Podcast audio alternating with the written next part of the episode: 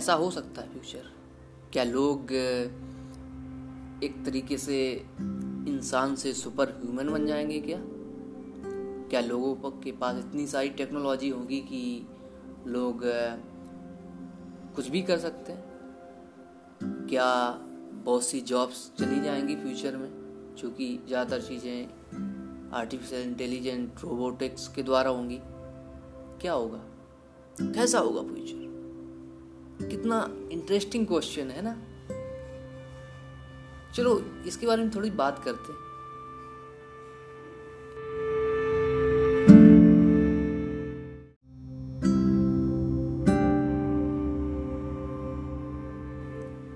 Yuval Noah Harari, एक ऐसा नाम जो जाना जाता है अपनी अद्भुत किताबों की वजह से। जी हाँ। सो हेलो दोस्तों, मैं हूँ अंकित। और आज के इस पॉडकास्ट में हम बात करने वाले हैं यूएल नोवा हरारी की बुक्स के बारे में और उनमें क्या है? और अगर आप पढ़ेंगे तो आपको एक अलग ही प्रकार का एक्सपीरियंस मिलेगा। तो अगर आप जानना चाहते हैं इस तरीके की नई नई बुक्स के बारे में और सेल्फ हेल्प बुक्स के बारे में और जो भी फैसिनेटिंग हो रहा है I mean whether I am talking about science और हिस्ट्री और जो भी प्रेजेंट में हो रहा है तो उसके बारे में जो एक तरीके से डीपली जो चीज़ें होती हैं, उनको समझने के लिए आप सब्सक्राइब कर सकते हैं इस पॉडकास्ट को। यहाँ पे आपको वैल्यूएबल कंटेंट मिलता रहेगा। बस आपको सब्सक्राइब करना है और अगर आप फॉलो, आपको अगर बटन दिख रही तो फॉलो करना है, ठीक? तो दोस्तों यहाँ पे बात करते हैं युवल नोवा हरारी की बुक्स के बारे में ओके तो देखिए, इनकी एक बुक्स थी सैम्पियंस करके, ठीक उसमें उसमें इन्होंने बताया था कि किस तरीके से इंसान जो हम होमो सैम्पियंस हैं, इस, इसका कैसे जन्म हुआ और ये कैसे सरवाइव करी इतने ओवर पीरियड ऑफ़ टाइम जो ये समय था पूरा। और अगर इनके बारे में बात करूँ तो ये नवा जो हरारी है। ये एक यहूदी है और इनकी खुद की स्टोरी एक फैसिनेटिंग स्टोरी कह सकते हैं, क्योंकि अगर बंदा टैलेंटेड होगा, तभी वो कुछ ऐसा मतलब लिख सकता है या इमेजिन कर सकता है। आई मीन, ये नॉन फिक्सन बुक है वैसे, लेकिन जो इनकी दूसरी बुक थी जो एक तरीके से फ्यूचर बेस है, जिसपे बताया गया है कि फ्यूचर में क्या होगा, इस टेक्नोलॉजी को जब हम लिवरेज करते जाएँगे तो क्या मतलब फ्यूचर कैसा दिखेगा?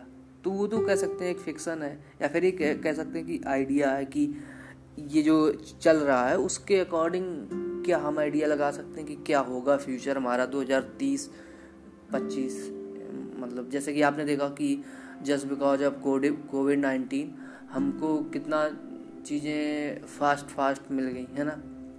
जैसे कि एजुकेशन डायरेक्ट जो शायद अभी पाँच साल लगते हैं ऑनलाइन आने में, वो और जल्दी हो गया। क्योंकि लोग घर से बाहर निकल नहीं रहे थे तो उनको कुछ सीखना है। तो सिंपल सी बात है कि जो उनके पास रिसोर्सेज हैं, उनको वो यूज़ करेंगे। तो देखिए, है क्या बेसिकली कि आप अगर इनकी बुक्स पढ़ोगे तो आपको पता चलेगा एक इंसान जो है वो कैसे उत्पत्त हुआ और कौन सी प्रजाति जो है वो विलुप्त हो गई मतलब वैनिस हो गई और और जो हम लोग हैं होमन चैम्पियंस वो क्यों सरवाइव किए? और इनका मतलब कहना है कि शुरुआत जब हुई थी, तब ऐसा कुछ नहीं था कि मतलब एक कोई बंदा जो है, उसको पता है कि ये जो भी है पृथ्वी पे, वो सब मेरा है। ये सिचुएशन पहले नहीं थी। जैसे आपने वो देखा है ना इकोसिस्टम कि खरगोश घास को खाता है, घास ओके और कीड़े भी घास को खाते हैं, कीड़े को दूसरा खाता है, और खरगोश को मतलब कह सकते हैं शेर खाता है। तो इस तरीके से ये पूरा इकोसिस्टम था। तो ये जो इकोसिस्टम है इसी इकोसिस्टम में इंसान जो मनुष्य है, वो भी था। उसका हिस्सा। वो अलग नहीं था। जो प्रकृति थी, उस, उससे अलग नहीं था। इनका मतलब ये कहना है इस बुक में, जो सैम्पियंस वाली है बुक वैसे मैंने बताया ना कि इनकी बहुत सारी बुक्स हैं। तो मैं सैम्पियंस बुक से कुछ ये पॉइंट आपको एलेबोरेट कर रहा हूँ। तो मतलब इनका कहना था कि वो जो इको सिस्टम था, उसको ब्रेक करके इंसान जो है, वो बाहर निकल आया। किस तरीके से कि पहले क्या था, वो भी एक तरीके से सिर्फ़ मांस खाता था, ठीक? फल फ्रूट खाता था। फिर थोड़ा जो आग का आविष्कार हुआ तो उसके बाद फिर उन्होंने पका के खाना चालू कर दिया। और फिर इसके बाद उन्होंने क्या किया कि वो लोग एक जगह रहना पसंद करने लगे, चूँकि उनको कृषि करना आ गया था। कल जो एग्रीकल्चर है उसके थ्रू तो इस तरीके से मतलब चेंजमेंट होते गए और उन्होंने अपने आप को अलग कर लिया इस इकोसिस्टम से। फिर जो इकोसिस्टम था उस पर उन्होंने राज करना चालू कर दिया। मतलब अब उस, उस उनके कंट्रोल में होने लगा इंसान के मनुष्य के कंट्रोल में हो गया पूरा इकोसिस्टम क्योंकि वो उससे बाहर निकल आए थे। अब उनको किसी जानवर को मार के खाने पे निर्भर नहीं रहना पड़ रहा था। तो मतलब जैसे कहते ना कि पूरा हक जमा लिया, पूरा ऐसा समझ लिया कि अभी पूरी पृथ्वी मेरी है और ये जो भी हैं प्रॉपर्टी जो भी है, जो भी जानवर हैं, जो भी जंगल हैं, ये सब मेरी प्रॉपर्टी है। तो इस तरीके से इंसान ने, मनुष्य ने ट्रीट किया और उसका दोहन करना चालू कर दिया। एक तरीके से कह सकते लिवरेज किया अपॉर्चुनिटी जो थी और आप देख रहे हो उसी के कारण अब इतनी टेक्नोलॉजी भी हुई और प्लस कह सकते हैं कि बहुत से गलत चीज़ें भी हुई। जैसे कि बहुत सारे पेड़ कट गए, बहुत सी बन कैसे प्रजातियाँ भी विलुप्त हुई। तो ये भी हुआ है। और जैसे कि आपने देखा कि मतलब इंसान अब इतना टेक्नोलॉजी में घिर चुका है कि उसको, अब जो उसका मतलब पहले का जीवन था, अब का जीवन बहुत अलग हो गया है। जैसे कि आप इस पॉडकास्ट को सुन रहे हो, आपके पास मोबाइल डिवाइस है, आपके पास एलेक्सा हो सकती है, आपके पास आप कार में सुन रहे हो सकते तो कुछ भी हो सकता है ना। तो ये चीज़ें चेंज होती जा रही हैं समय के साथ, और हम टेक्नोलॉजी में एक तरीके से ग्रो होते जा रहे हैं। आपने देखा होगा कि पहले मोबाइल जो है छोटा सा आता था, वो स्मार्ट भी नहीं था। फिर जैसे एक आपने शायद कहावत सुनी होगी कि लोग कहते हैं कि पहले इंसान मनुष्य स्मार्ट था। लेकिन अब अब मोबाइल स्मार्ट हो रहे हैं और इंसान जो है वो बेवकूफ़ हो रहा है। पर ऐसा नहीं कह सकते एक्चुअली मुझे नहीं लगता। क्योंकि मेरा क्या ओपिनियन यहाँ पे होगा कि देखिए, जो भी टेक्नोलॉजी है, उसको हम ग्रो कर रहे हैं। उसको इवॉल्व कर रहे हैं समय के साथ ना। तो उसके लिए काम तो इंसान ही कर रहा है। समझ रहे हो? लेकिन टेक्नोलॉजी पे हम निर्भर हो रहे हैं। ये चीज़ फैक्ट है। आपने देखा होगा कि पहले लोग कपड़े हाथों से धोते थे, अब वो वॉशिंग मशीन से धोते हैं। और उसमें भी अब नए नए प्रकार की वॉशिंग मशीन आ रही। पहले क्या था कि आप कपड़े डालो, अच्छे से धुलते नहीं थे तो उसको बाद में फिर से धुलना पड़ता था थोड़ा थोड़ा लेकिन अब और ज़्यादा एडवांस चीज़ें हो रही हैं। तो इसी तरीके से हर एक क्षेत्र, मोबाइल में देख लो आप, इतनी सारी कंपनियाँ हैं, है ना? और पहले मोबाइल में एक कैमरा आता था, अब दो हुए, फिर तीन हुए, फिर चार हुए।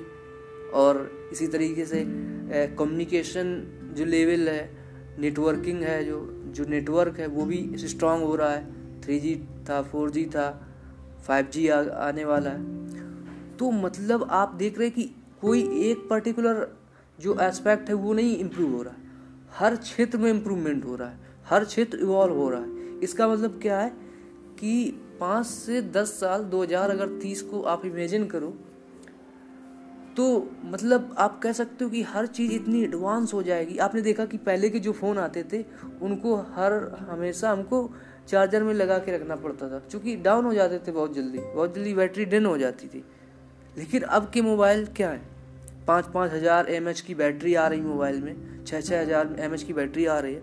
तो मोबाइल ज़्यादा देर तक चल पाता है। और कैमरा से हम अच्छी फ़ोटो खींच पाते हैं। हम और नेटवर्क अच्छा होने के कारण हम वीडियो कॉल बिना लैग के कर पाते, बिना बफरिंग के हम वीडियो देख पाते, बिना प्रॉब्लम के हम गाने सुन पाते हैं। वो भी पहले कैसे नॉर्मल गाने, अब डीजे में गाने, डीजे में फिर थ्री गाने। समझ रहे हो ना? तो टेक्नोलॉजी इवॉल्व हो रही है हर क्षेत्र में। तो आप इसको सोच समझ के एक तरीके से मैं, मैं कहूँ कि आप पाँच छः साल बाद की जो फ्यूचर को है उसको इमेजिन कर सकते हो कि कैसा हो सकता है। जैसा कि इस बुक में ए, इनकी जो दूसरी बुक है यूवल नोआ हरारी की उसमें बताया गया है कि फ्यूचर कैसा होगा। कि जो इंसान होगा वो मशीनों पे डिपेंडेंट होगा और ज़्यादातर चीज़ें जो होंगी वो उसके कंट्रोल में नहीं होंगी। और जो रिलीजन है, जो धर्म है, इससे इससे लोग निकलेंगे, जो जो लोग निकलेंगे तो वो इम्प्रूव कर पाएँगे, जो टेक्नोलॉजी को अडॉप्ट करेंगे। और जो यहाँ पे फंसे रह जाएँगे, वो सोचेंगे कि यहाँ से उनको रास्ता है तो वो वो थोड़ा मतलब नीचे रह पाएँगे। मतलब कह सकते हैं कि टेक्नोलॉजी को जो लिवरेज कर पाएगा, वही ऊपर जा पाएगा। सीधा ही एग्ज़ाम्पल मैं आपको बताऊँ कि आपने देखा कि जो टीचर्स हैं नॉर्मली पूरे इंडिया में बहुत सारे टीचर्स हैं। इस समय की मैं बात बता रहा हूँ। वो लोग पढ़ा रहे होंगे बढ़िया ऑफलाइन ठीक, अभी तक, इसके पहले, को पैंडमिक से पहले। उनका अच्छा सा, खासा बिज़नेस चल रहा होगा। लेकिन फिर क्या हुआ?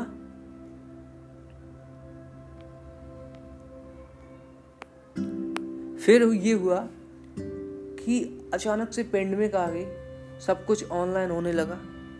और जो टीचर को टेक्नोलॉजी को अडॉप्ट करना नहीं आता है तो वो तो ऑनलाइन पढ़ा नहीं सकता। तो वो पीछे रह गया। और जिस टीचर ने टेक्नोलॉजी अडॉप्ट कर ली, उसने ऑनलाइन पढ़ाना चालू किया यूट्यूब पे पढ़ाना चालू किया, उसको अच्छे खासे सब्सक्राइबर मिल गए व्यू मिल गए, और उसके थ्रू एडसेंस के थ्रू उसको पैसा आने लगा। स्पॉन्सरशिप मिलने लगी?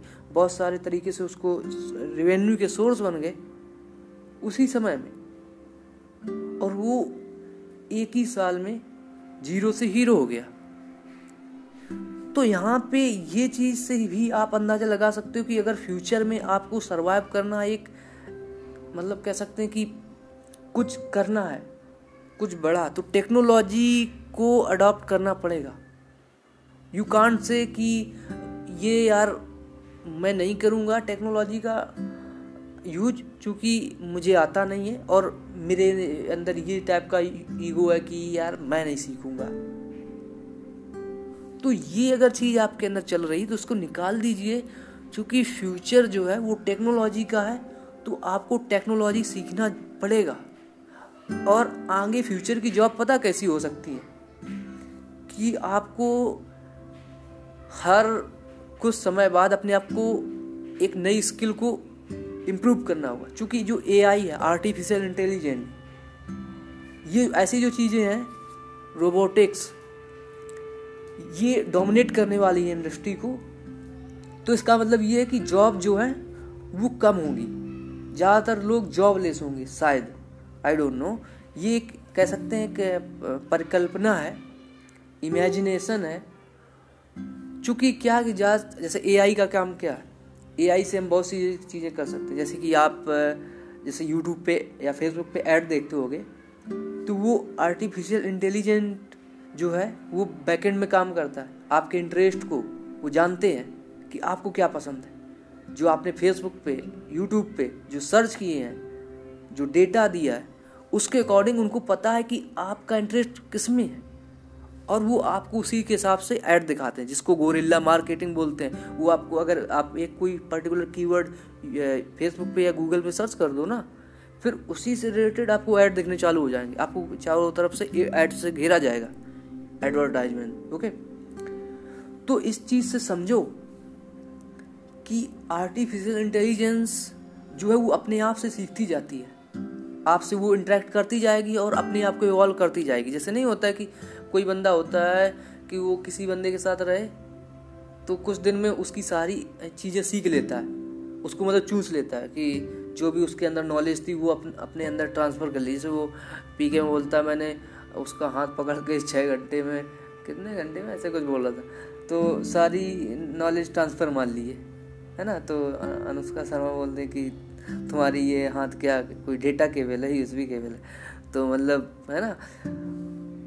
तो जो फ्यूचर है, वो एक तरीके से आप समझ सकते हो कि वहाँ पे जो जॉब्स होंगी, वो आपको इस तरीके की होंगी कि जिसमें आपको ज़्यादा कुछ वैसा नहीं करना होगा कि डीपली जाना होगा।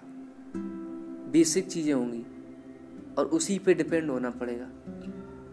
जैसे कि इस समय जैसे कोडर है, जो कोडिंग करते हैं। हो सकता कि in future artificial intelligent coding के लिए प्री डिफाइन जैसे होते ना कोड उसी तरीके से हर एक का एक कमांड बना दे, शायद। और इंटरेस्ट के बेस पे हमको सिर्फ़ बस उसको ऐसे ऑर्डर देना हो कि I want this and this and this in particular site and this would be the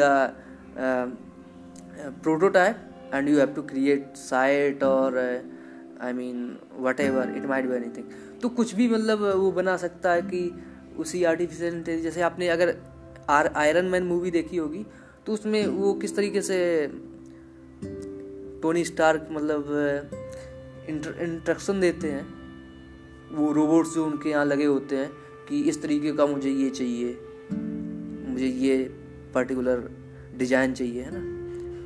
तो आप समझ सकते हो इन जो ये साइंस फिक्शन मूवी होती है, इनसे आपको बहुत कुछ सीखने को मिलेगा। आपको सीखने को मिलेगा कि एक्चुअल में क्या हो सकता है फ्यूचर जैसे इंसेप्शन एक मूवी है, जिसमें बहुत सारी चीज़ें आपको सीखने को मिलेंगी कि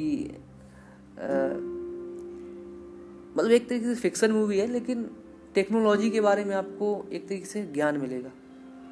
तो अगर आपको बुक्स पढ़ने का इतना इंटरेस्ट नहीं है तो पहले आप शुरुआत करिए मूवी देखना साइंस फिक्सन वहाँ से आपको इंटरेस्ट जगेगा। आपको लगेगा कि यार, ये यार कुछ मज़ेदार चीज़ है। और फिर आप धीरे धीरे डीप डाइव होने के लिए अगर आपको डीपली पढ़ना है साइंस के बारे में तो आपको फिर इस तरीके की किताबों को पढ़ना पड़ेगा। अगर आपका इंटरेस्ट है। वैसे ये मेरा इंटरेस्ट है साइंस में। मतलब उस तरीके से नहीं कि एज ए स्टूडेंट जैसे लोग कहते हैं कि जाके ए प्लस बी का वो हो फिजिक्स का डेरिवेशन लगाओ और ये करो। इस तरीके का मुझे कोई इंटरेस्ट नहीं है फिजिक्स में। मेरा इंटरेस्ट बस इस तरीके से जो फैसिनेटिंग स्टोरी है, उनको जानना कि चीज़ें कैसे काम करती हैं रियल लाइफ की चीज़ें। और उसको इमेजिन जो हम करते हैं, जो हम समझ सकते हैं, सोच सकते हैं कि फ्यूचर कैसा होगा, उस बारे में। लेकिन अगर कोई पूछे कि तुम फिर इस हिसाब से तुम फिर ये क्यों नहीं कर लेते? साइंटिस्ट क्यों नहीं बन जाती? ये मतलब इसकी तैयारी क्यों नहीं करते? अगर ऐसा कोई बोले मुझसे तो मैं कहूँगा, इतना इंटरेस्ट भी नहीं है कि मैं उसको खुद से मतलब कह सकते हैं डीपली जाऊँ। क्योंकि ये ऐसे सब्जेक्ट हैं, जिनको पढ़ना और समझना इतना आसान नहीं है। लेकिन जब ये चीज़ें किसी ऑर्थर के हिसाब से आती हैं जैसे कोई राइटर लिखता है तो वो जनता के पॉइंट ऑफ़ व्यू से लिखता है। मतलब पॉइंट ऑफ़ व्यू नहीं मतलब एक तरीके से कहते समझ के हिसाब से जो जॉर्गन होती है वो सिंपल होती है। तो आपको चीज़ें समझ में आती और आप इमेजिन कर पाते तो आपको ऐसा लगता कि आप एक स्टोरी सुन रहे हो। लेकिन वही चीज़ अगर जब आप एक फिजिक्स की या क्वांटम फिजिक्स जैसी इतने जटिल सब्जेक्ट की अगर आप बुक पढ़ोगे तो आपको वहाँ पे कुछ भी पल्ले नहीं पड़ेगा। कुछ भी समझ में नहीं आएगा। क्योंकि वो जो जॉर्गन यूज़ हो रही है वहाँ पे, जो शब्दावली है this is not for you वो आपके लिए नहीं है। वो उसी पर्टिकुलर फ़ील्ड के बंदे के लिए है जो उस फ़ील्ड में है, जिसको उस फ़ील्ड की हर चीज़ नॉलेज है। आपको तभी वो चीज़ समझ में आएगी जब आपको आपके जॉर्गन में वो चीज़ लिखी जाएगी कि ऐसे सीधा सीधा कि फ्यूचर में ऐसी टेक्नोलॉजी होगी कि आप एक सेकेंड में यहाँ से वहाँ जा सकते हैं और है ना, इस तरीके से, सिंपल भाषा में। लेकिन अगर इसको ऐसे बोलोगे कि this would be the nanotechnology जहाँ पे मतलब माइक्रो सेकेंड में आप यहाँ से, यहाँ जा पाएँगे एंड यू नो थोड़ी हाई क्वालिटी की जॉर्गन अगर आप यूज़ करोगे तो आपको लगेगा कि यार, अगर आप साइंस से नहीं है तो आपको कठिन लगेगा ना। तो यहाँ पे अगर आपको इस तरीके का कुछ सीखना है, कि फ्यूचर कैसा होगा पास्ट कैसा था प्रेजेंट क्या है प्रेजेंट में क्या गलती हुई, उससे क्या मिस्टेक से हम सीख सकते हैं तो आप यूवल नोवा हरारी की बुक्स पढ़ सकते हैं। ये कोई पेड प्रमोशन वीडियो तो आई मीन आज पॉडकास्ट नहीं है। ये मुझे पसंद आ रही है बुक और मैं थोड़ा, एक तरीके से पैशनेट हूँ साइंस के प्रति। जैसा मैंने बोला कि मैं एक स्टूडेंट की तरीके से उस जॉर्गन में घुस के पढ़ना नहीं चाहता, इसलिए बाहर से पढ़ना चाहता हूँ। और, ये एक तरीके से इंटरेस्टिंग चीज़ है। मज़ा आता है। आपको कैसा लगता है? प्लीज़ मुझे बताना। मुझे आप रीच आउट कर सकते हो इंस्टाग्राम पे फेसबुक पे, या फिर ईमेल करिए। अपना ओपिनियन बताइए, आप क्या समझते हैं? तो ये थोड़ा, कह सकते हैं डीप कन्वर्सेशन था, जिसमें मैंने इस पे बात किया। ये ह्यूवल नोवा हरारी की बुक्स के बारे में। और चूँकि मैं पढ़ रहा था रिसेंटली एक बुक तो मुझे लगा कि मैं अपना एक्सपीरियंस शेयर करूँ। तो मुझे तो मज़ा आ रहा है यार ये बुक पढ़ने में। और अभी मैं इसको स्टार्ट करूँगा एक तरीके से धीरे धीरे इसको डीपली पढ़ता जाऊँगा, देखूँगा कि मतलब इसमें क्या मैं सीख सकता हूँ। देखिए जो बुक्स है ना, ये आपको बहुत सारी नॉलेज देती है। तो बुक्स पढ़ना चालू रखिए। अगर आपको बुक्स पढ़ना नहीं पसंद है तो आप ऑडियो बुक सुनिए। This would be better option actually चूँकि बुक्स पढ़ने में आपको शायद स्पीड उतनी ना हो कि आप जल्दी बुक ख़त्म कर पाएँ। लेकिन जब आप उसको एज ए ऑडियो वर्जन पढ़ते हो तो शायद वो आप जल्दी ख़त्म, चुकी वो ऑथर जो है या जो बंदा उसको नरेट कर रहा है, वो थोड़ा स्पीड में करेगा।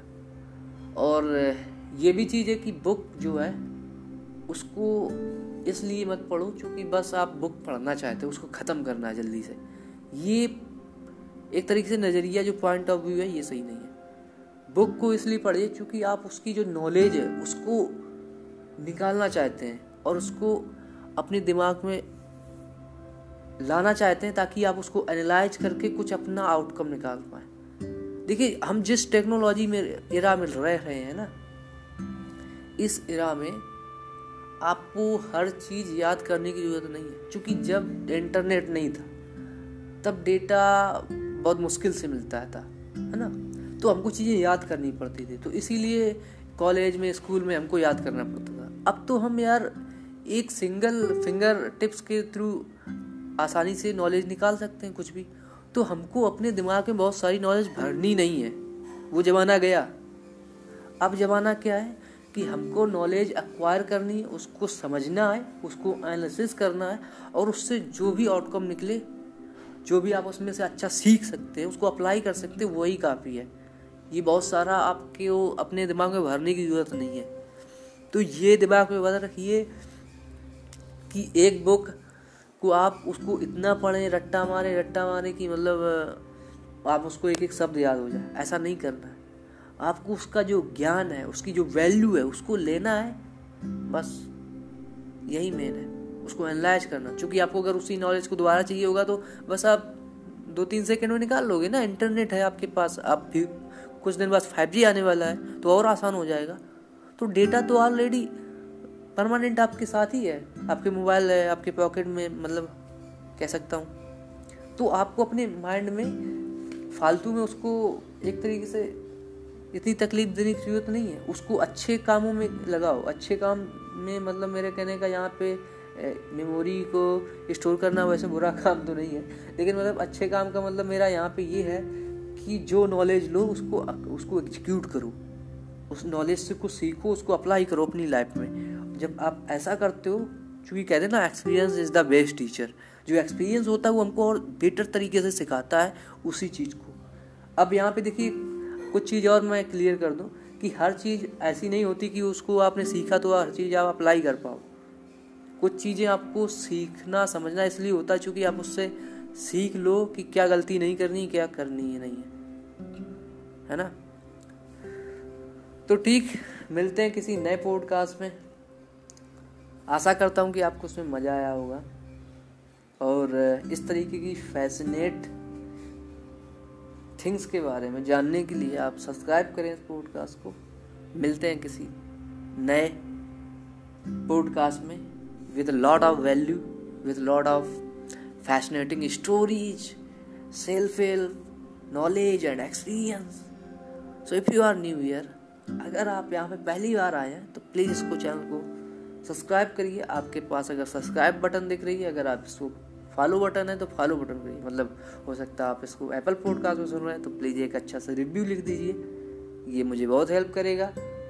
और ज़्यादा इस तरीके से फैसिनेट स्टोरी लाने के लिए क्योंकि मुझे भी मोटिवेशन आपसे मिलता है और तभी मैं आपको मोटिवेट कर पाऊँगा और आपको भी अच्छी अच्छी स्टोरी बता पाऊँगा अच्छी अच्छी चीज़ें बता पाऊँगा साइंस के बारे में और जो self help money part like financial education जो भी चीज़ें मैं सीख रहा हूँ, मैं उसी को आपको बता रहा हूँ। सिंपल सी बात ये है और मैं ये नहीं कहूँगा कि मुझे सब आता है। क्योंकि कोई भी इस दुनिया में परफेक्ट नहीं है। थोड़े बहुत फ्लॉ सब में होते हैं। तो अगर कुछ मिस्टेक किए तो प्लीज़ सॉरी ओके तो मिलते हैं नए पॉडकास्ट में with lot of value thank you guys stay safe and take care. So hi guys sorry to interrupt you actually I just want to say कि अगर आप एक पॉडकास्टर हैं और या फिर आप एक पॉडकास्टर बनना चाहते हैं तो आपके लिए एक अच्छा मौका है, क्योंकि मैं स्टार्ट कर रहा हूँ एक फ्री यूट्यूब पे सीरीज़ आपको बस सर्च करना है डिस्टंकित पॉडकास्ट और वहाँ पे आपको मिलेंगे पॉडकास्टिंग से related tips and tricks so जल्दी करें, मिलते हैं ओके?